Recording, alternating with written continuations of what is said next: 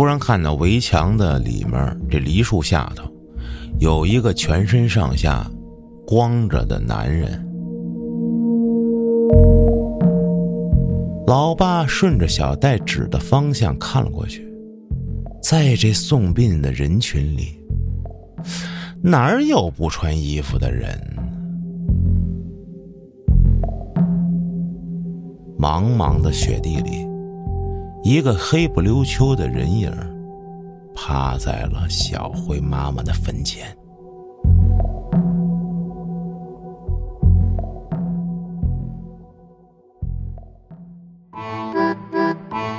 欢迎收听由后端组为您带来的“邪事”栏目。如果您有一些比较有意思的经历和故事，可以关注后端组公众号投稿给小编，也可以通过小编加入微信群和我们一起交流互动。大家好，我是老安。大家好，我是秋。这个故事投稿的朋友叫小戴。这事儿呢，发生在两千零五年的十二月。那时候，这小戴正在上小学，跟他的发小小辉，俩人十岁，跟我同年的啊，小学四年级啊。临近寒假的这么一个周末，其他的孩子都忙着复习，正在准备期末考试。这俩小孩呢，因为比较爱玩，这学习也不咋地，所以俩人就约好了，干脆咱俩一大早就出去玩吧。因为呢是农村啊，所以玩的东西选择性也不是很多。这天就准备上山上，找棵树，在那树上玩什么叫采洋拉罐这是什么呀？就是说，是一种昆虫的茧蛹，圆圆的，外壳比较硬。他们就经常找这玩意儿，然后用头对着顶，看谁的硬。那估计要是碎那个软的，就顶爆了呗！哇，太恶心了。就是你拿一个，我拿一个，咱俩跟那儿怼。啊，我的妈呀！这种东西呢，长在这树杈上，主要呢是果树。俩人每次都提前定好了在哪儿采，结果这天呢早上起来下雪了，玩不了了。那想着那也得出去玩去，就想起了附近有一个废旧的花炮厂。这花炮厂啊，就是制作这烟花爆竹的工厂。后来因为连续起了两场大火，这地儿就废弃了。因为这花炮厂在废旧前。里面种了好多的梨树，而且面积也很大，得有三万多平，在半山腰。虽然有一条大路，但是跟他们村子不通，所以他们村子的人要去，只能走山路。而且这花炮厂的周围全都是村里人家的坟啊，祖祖辈辈的坟，被包围了。对，昨天我就去了趟保定，刚从那边回来，进了那边那村里，我的妈呀！这个路啊，在中间两边全是田地，你就看那田地两边那土堆。一开始我以为是谁把这个草是什么堆在那儿了，一看不对，坟！我的妈呀，一人多高的坟垒的，就你一眼望过去，密密麻麻的。我的天！当时四五点钟，太阳正黑不黑那会儿，我的妈！赶紧我就冲出了这块地方，哇！那周围没村子吗？有啊，全是村儿嘛。啊，但是没路灯啊。那肯定没路灯啊！你夜里头走这儿，我的妈呀！这天去的时候，这哥俩边走边聊，说这周一怎么糊弄这老师没写作业这个事儿。聊着聊着，就看到了前方有个亮闪闪的东西，一看花圈，看见坟了。怎么还亮闪闪的呢？可能上面有塑料的片儿那种的。哦，行了，这就说明离这花炮厂不远了。俩人也不是第一次来这儿了，对这路线也很熟。看见这坟呀，也没什么可害怕的，直接就从几座新坟之间穿越了过去。走着走着，就瞅见这前面有一堵围墙，啊，围墙上安插着玻璃。就为了防止啊，有人偷偷进去。这俩小孩啊，身材小啊，想着怎么能进去。哎，想了想，哎，我们不走这玻璃这儿。这小戴知道有个地方，这围墙很矮。俩人找到那地方，借助旁边的树直接一跃而过，这有点像玩原神。是啊，过去了，进来了，映入眼帘的是几十排黑漆漆的房子跟一排梨树。俩人就开始了采摘之旅。很快啊，带的两个橡皮泥盒全装满了这洋蜡罐。这小辉家条件比较好，有一块电子表，看了看时间，下午两点半。琢磨一下，哎，中午饭都没回去吃，这回去肯定得挨骂了。就想着啊，咱赶紧原路返回吧。翻过了那堵围墙，俩人就一直走。可就是这么一个来过无数次的地方，那天却怎么也走不出去了。虽然现在雪已经住了。可来时，这路上雪地里的脚印儿还是被新雪给覆盖了。正发愁，哎，突然想到了一个办法。他们俩一个在围墙上面走，一个在下面找，看看能不能找到路。就这样走了好久，还是找不到。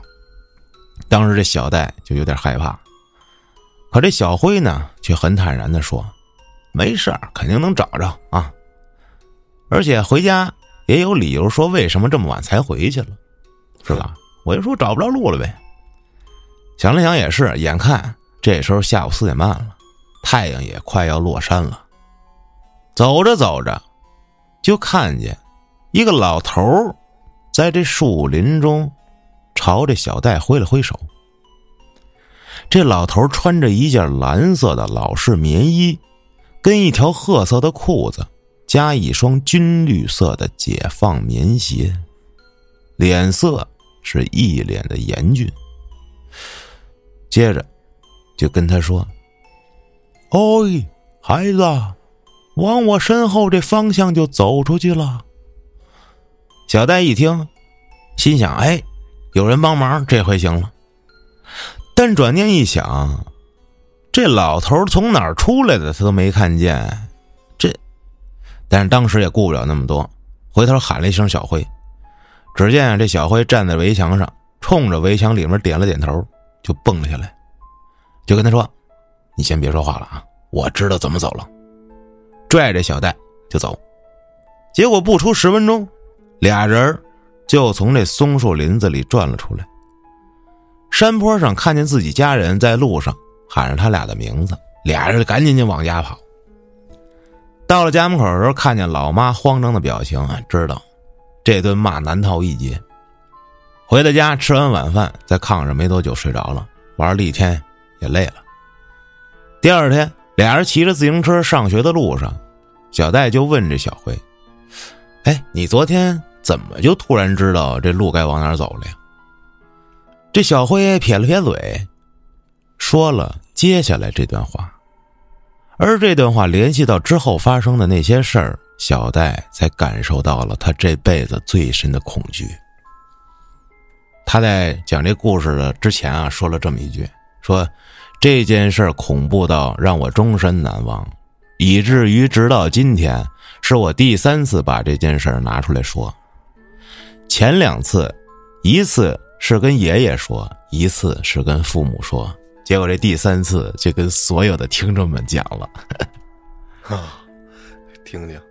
小辉说，他正在墙上左右遥望的时候，突然看到围墙的里面这梨树下头，有一个全身上下光着的男人，冲着他笑，跟他说：“往前直走就出去了，一直走就行。”然后。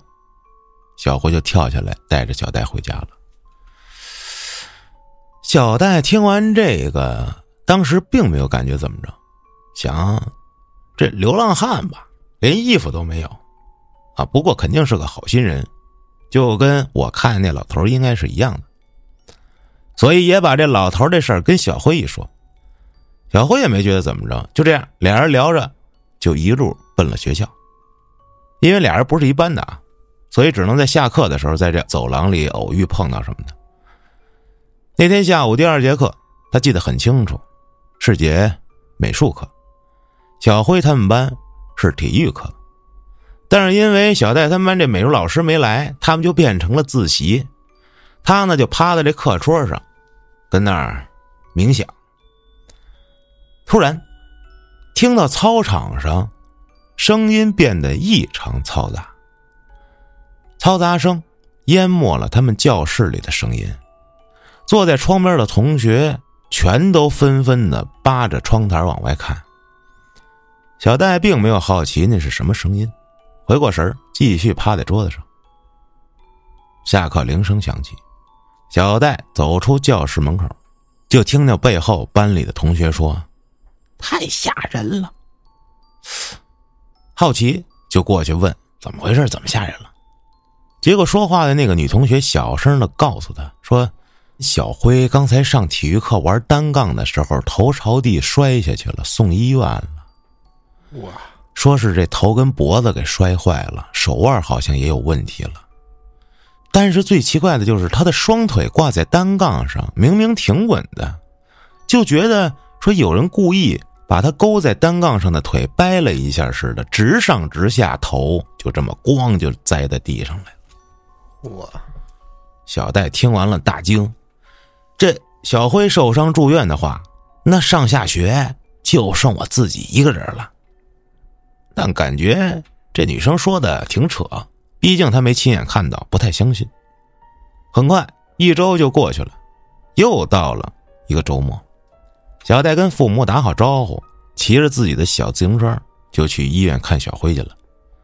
在楼下买了他最爱吃的葡萄，进了病房，一瞅啊。小辉正跟床上睡觉呢，他的姐姐跟老妈在旁边照顾着。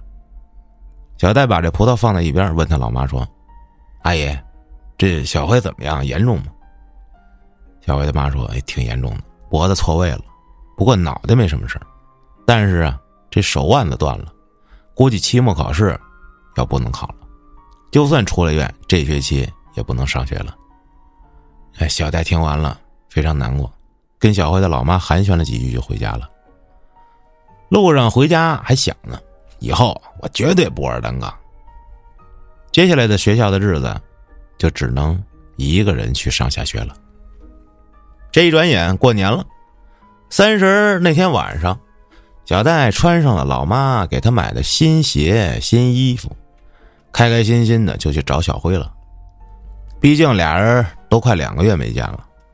见着小辉之后，就看小辉，这手腕子打石膏了，脖子跟脑袋没啥事俩人就说：“那行了，那没啥事出去玩去吧。”俩人就特别开心的说：“咱出去放花去，呲花。”眼看到了晚上十一点，要吃年夜饭了，哥俩道了个别就回家了。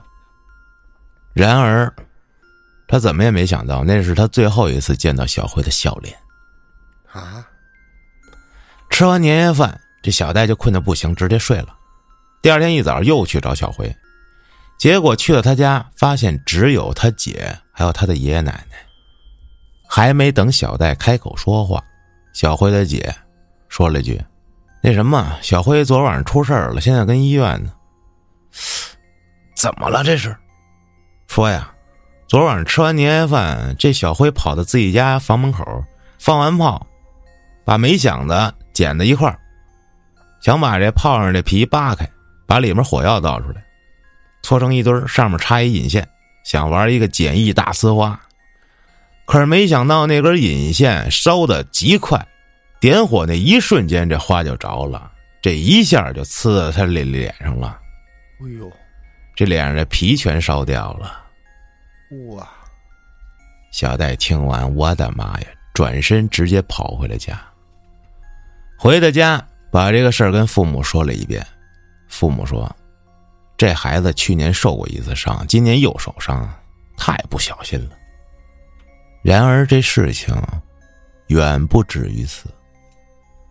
很快，寒假就过完了，开学了。看着学校门口好多同学都回到了学校，心里就想起了小辉。哎，他什么时候才会好啊？大概又过了两周。老妈告诉小戴说：“小辉出院回家了。”小戴听着，赶紧就往小辉家跑。结果一进他家屋子，这小戴就闻见了一股极难闻的味道，是一种既让人恶心又让人头痛的味儿。看见小辉那一刻，这小辉赶紧把脸转到了另一边。小戴瞬间懂了那味儿是什么，是这小辉脸上的药膏和皮肤烧伤的味儿。就跟他说：“哎，等你好了，咱们一块出来玩啊。”而小辉也仅仅只是回了一个“好”。小戴很识趣的走了，心里非常遗憾。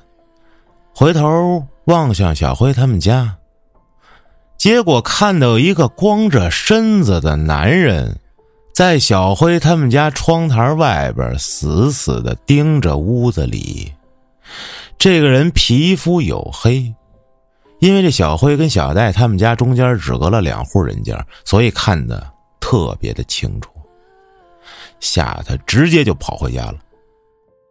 他胆儿比较小。这小学一直到初中被霸凌了，也都是自己憋着，所以就没跟父母说。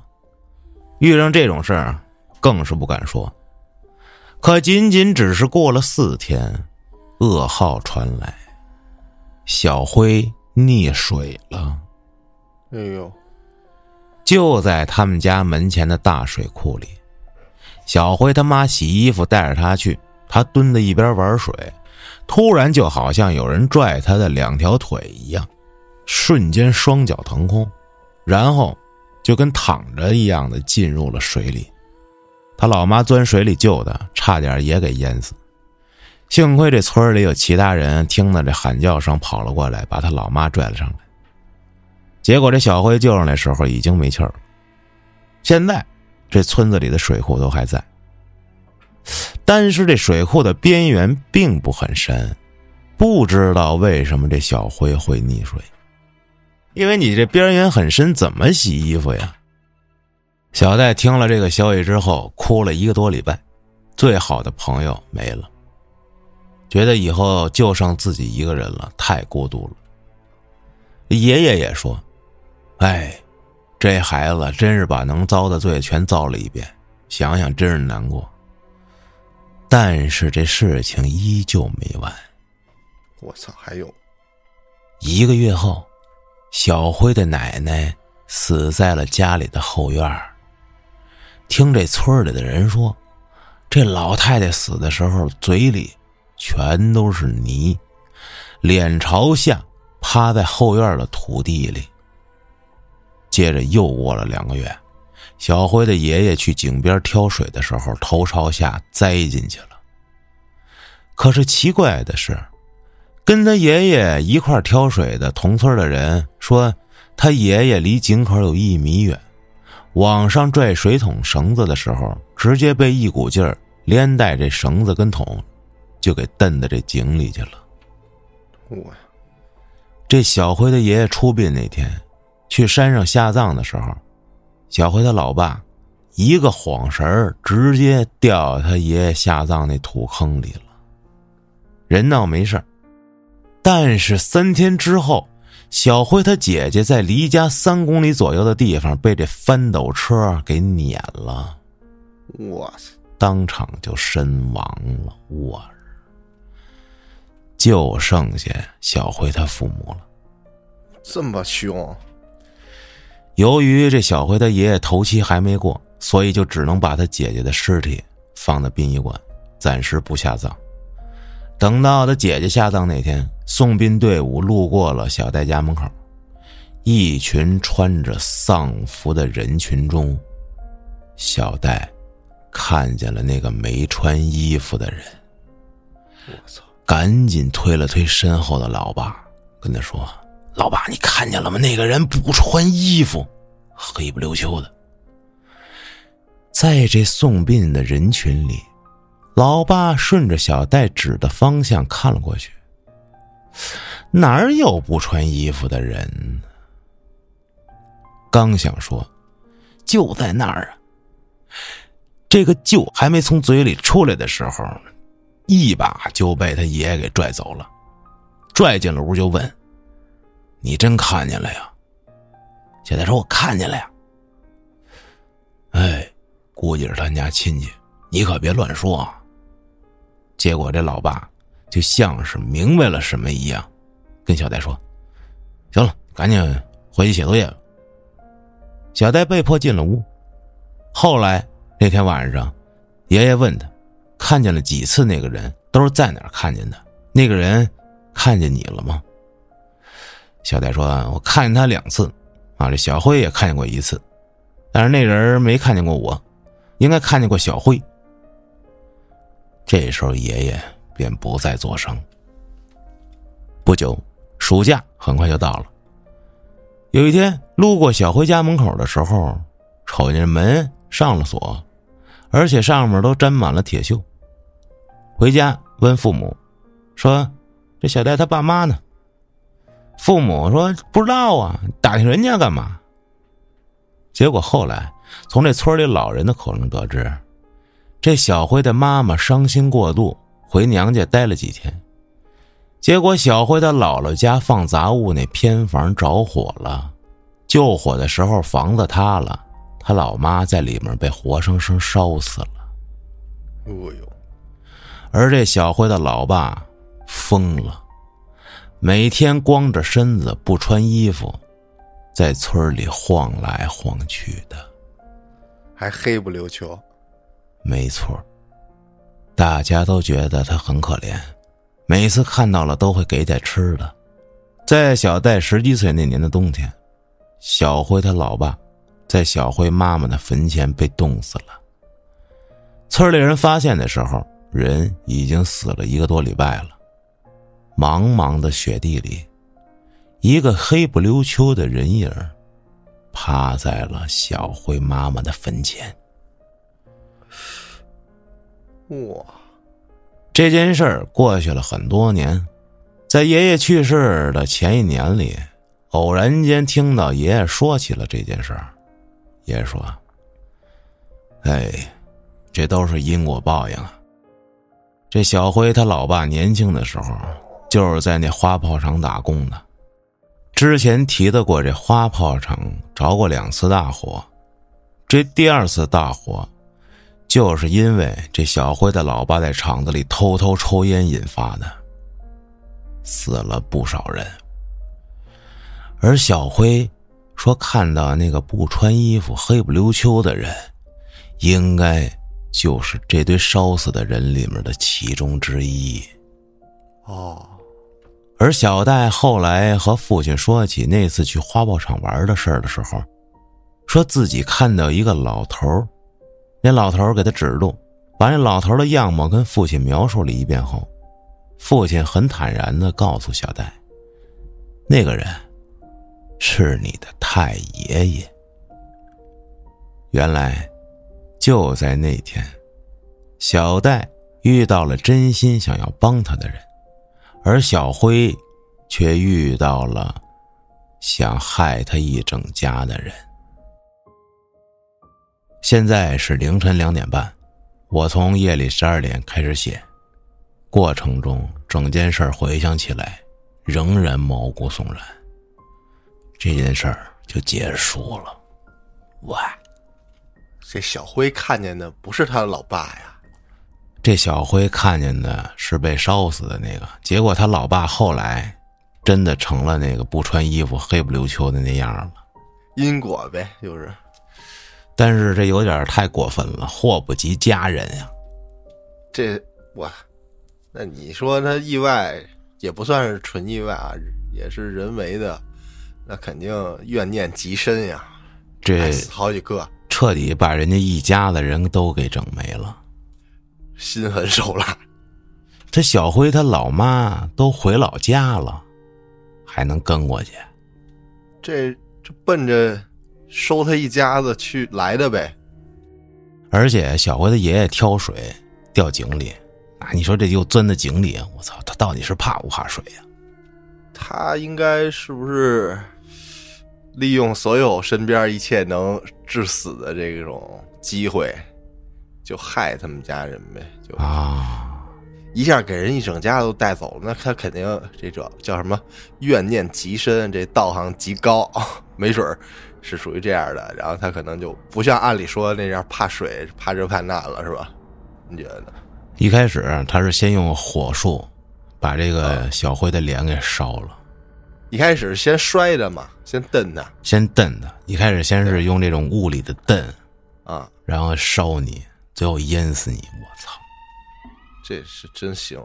就那个放呲花那段，我突然回想起我小时候，啊，我也我也让那个火药呲了一回，就是那会儿过完年，咱不是都去捡那个炮仗去吗？啊，那个鞭没响的那个，咱捡起来，然后有的是那个没鸟了的，对吧？哎，那没法放了，那咱就只能给它撅了。就是呲花呗。对，就是从中间撅了之后，不就露出那火药了吗？然后找几个、好几个那么着拼起来，这样就是叫什么来着？拼成一条龙似的，这么着点一个，然后一会儿啪啪啪都几个都顺带着着了，啊，然后呲一下，这不是就那么玩吗？然后有一有一年，我就是我就点了一个那个叫滑炮，就那蜘蛛滑炮，对，扔划一下扔出去。对，但是我拿它给它撅了，我给撅了，我点那个火药，然后我把那个撅完之后，就放在那个台沿儿那儿，那个石膏台那个沿儿那儿，这不是方便直接，我没有用鸟啊，就是直接用那个打火机去点点那火药，摁下去之后，打火机摁下去之后，那个火药直接就呲了，呲到我这个摁打火机那个大拇指的这个第一个关节上了。我操！当时啊，呲完之后，这个这块肉就灰了。灰了一看，我觉得就是就脏了呗，对吧？其实皮已经都烧了，对，不疼。然后我这么我这么一擦，掉干你想啊了掉下来了。我操，直接那皮就没有阻力啊，直接就给就下来了，啊就给擦掉了，然后就露着一块白肉，高温不是。红的啊，不是红的，白的。你一挤，慢慢你就发现它渗小点儿、小红点儿，然后一片全红了，那我还没血就出来了。我当时我就懵懵了，我直接我就回家了，回家就去医院了。去医院了之后怎么处理？就是拿那个云南白药那个粉，就直接倒在那伤口上，然后裹上纱布。我我当时我真真的特懵，你知道，就就是大脑一片空白，直接把那皮给擦掉了。我后来呢，后来就慢慢就好了呗，还敢呲吗？应该是再没呲过了。你还记得那会儿咱们上初中那会儿，一个寒假过后，你我海涛咱仨奔那个黄楼那楼顶上呢啊，捡那个炮仗。你说啊，谁在楼顶上放炮？那会儿也是早，零九年吧。涛哥捡完了那个呲花，咱呲的挺开心的哈。然后有一个有一片啊，撒开那火药在地上，涛哥也不知道怎么了，突发奇想，就想来一个，就是他来了一个闷球的动作。啊，这鞋一蹭这地，地上有那火药，一蹭，滋一下，我操，就着了。然后在那校服裤子那腿儿那儿，记得吗？就黑了一大片，直接就烧了，乐死我！那会儿涛哥还留长发的，那个不是那鞋子能蹭出火花子来呀？不知道啊。你说地上可能有火星吧？他踢过去了，抽烟呢？那肯定是抽烟的，咱们。然后地上估计有那个烟头什么捂的，擦一蹭，我操，真吓坏我了。我真没想过想到过这个火药，这个掰开之后，这威力这么大，那那个叫什么热度嘛？是那个高温度啊，瞬间温度那么高，我瞬间那皮直接能让我给搓掉了。我是然后对，就是说包扎完之后，它不是恢复吗？就说到那个小辉那个脸，它不是有一股那个味儿吗？嗯，对吧？确实是这个烫伤的伤口，呃，在你恢复的过程中，你在我换药的时候啊，确实能闻见这个臭味儿，应该是因为那个肉啊，它这个伤口创面比较大，然后它会是一种湿润的状态，你知道吗？它很难结痂，其实。它容易流脓，流那黄汤。对对对对对，就是刚受伤的时候，它那个不会特别快的结痂嘛，然后你还得频繁的换药，因为你要裹着嘛，一天一天的裹着，拆开之后就有那个，应该说是那有点腐烂的那种感觉吧，那种臭味儿，捂的反正就是，然后这个伤口一直是在流水儿，对，嗯、是挺恶心的。你要想，他如果是整个脸都呲了的话，那创面更大，那那个味儿应该更大。而且你想那个伤口，它还不能拿创可贴糊，对，你只能给它拿纱布抹上药包着，有时候就晾着。创口贴糊它不能给你完全糊严实了，它那个容易感染。对，那个创面，尤其烧伤更容易感染了。我是被烫伤过，啊，跟你的情况一样。前些日子过年那几天，家里用那烤箱嘛，嗯，我就那手两百多。啊，我就调两百多，然后摸了一下这管儿，我操，怎么样？爽吗？就是哪儿虎口这个大拇指这虎口的，呃，虎口的下面一点儿，这个偏手掌这一侧啊，啊，就是那个说白了就是你大大拇指下面那鼓包，手掌这鼓包这块儿碰了一下，一点都不疼。啊。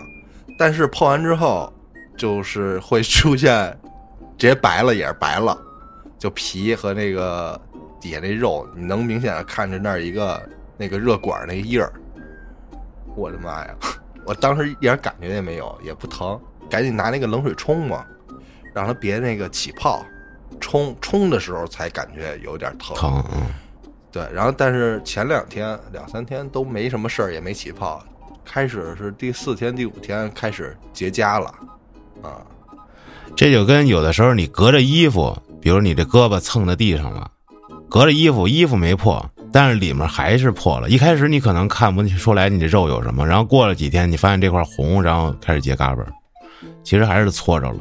这前些日子我也是，我蒸锅蒸东西，我说我掀盖瞅瞅吧，我一掀盖那蒸汽一下就给我这胳膊虚了，我操，这这我操，很多次，海涛也是，他们那个单位是什么呀？那个大蒸大蒸笼吧，蒸箱蒸箱，嗯，给他那胳膊虚了吗，一半年吧都没好吧？他就是这种虚的，还特难受，你知道吗？他不像是直接烫的，他虚了之后，好像你这块儿皮肤啊，但凡在周围这皮肤周围有点热的那个，比如说火呀或者别的什么热，这块儿特疼，疼的难受。摸一下也特别疼，呃，对。但是他没破，个操！对，好多是我也是那个，就是这个蒸汽那温度巨高啊。对对对，还有就是说，你说隔着衣服烫，我记得那会儿我干厨师的时候，我特别恐惧戴着那种橡胶的手套，呃，去拿那种烤箱里的东西。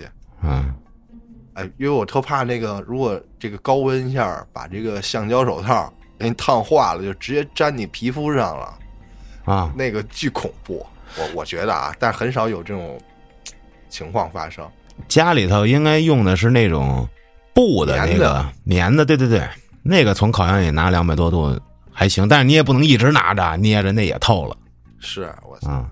还有好几次是油烫的，崩着那个油点儿，啊！还有就是开水烫的。小时候我净被烫了 啊，各种方式的烫伤都接受过，我操！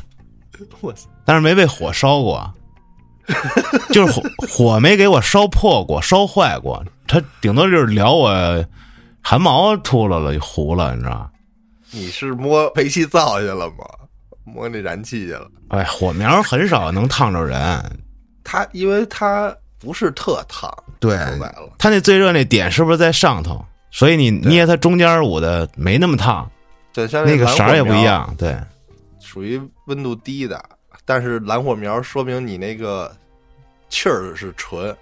哼 然后还有啥烫？就哎，小时候烫烟花，记得吗？你烫过吧？烫过，我觉得那特帅。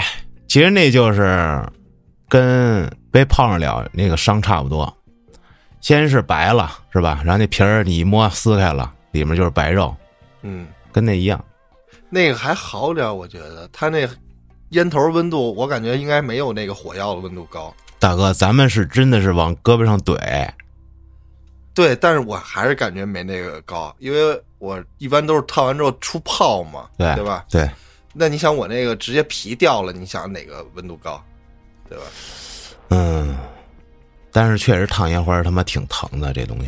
那那肯定废话嘛，但是小时候我绝对不能表现出疼来，就是惨，是吧这？不是被当时那那股不正之风给蛊惑了吗？蛊惑！了，这也太傻逼了！给我一个机会，我绝对不这么干，真的。对，尤其是那古惑仔那个，拿他妈烟烫自己，你说这不有病吗？我真的是，对，就显得自己能啊帅。哎，前些日子上礼拜吧，话里有话更新了那个他们黑老师们聊炮仗的事儿。啊，没听的朋友可以去话里有话听一集，那期行，六个人他们一块儿云录的，真狠，六个人啊。郭哥说没说他那个放炮那事儿之前？反正是管人借火，给人跪下磕头了，我操！哎，那太逗了，我这年啊，眼瞅着就过完了，正月十五了，马上啊，过了十五，基本上所有人都恢复工作了哈，各行各业，对，所以咱们也得恢复工作啦。今天也就聊到这儿了，感谢各位的收听，咱们下期再见。